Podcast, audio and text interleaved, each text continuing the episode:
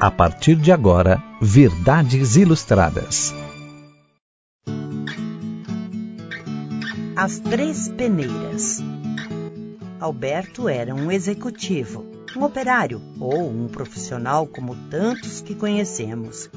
Logo que foi transferido no primeiro dia de trabalho para fazer média com o chefe, saiu com esta. Chefe, o senhor nem imagina o que me contaram a respeito do Venâncio. Disseram que ele.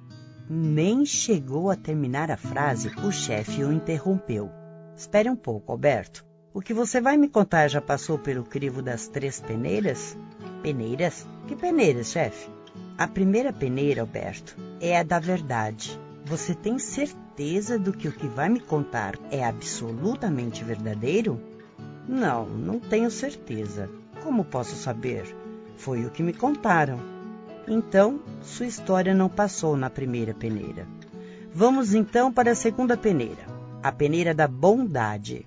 O que você vai me contar? Você gostaria que os outros também dissessem o mesmo a seu respeito? Claro que não, chefe. Nem pensar nisso. Dizer isso de mim?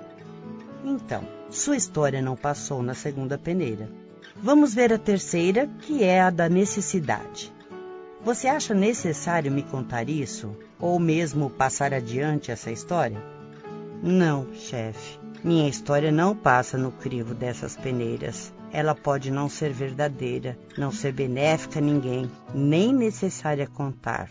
Fala Alberto um tanto desapontado consigo mesmo. Pois é, Alberto. Já pensou como as pessoas seriam mais felizes se todos usassem essas peneiras?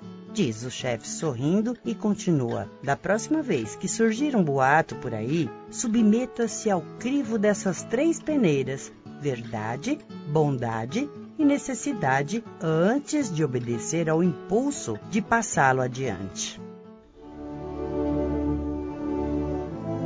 Não saia da vossa boca nenhuma palavra torpe, mas só a que for boa para promover a edificação, para que dê graça aos que a ouvem. Efésios 4, 29.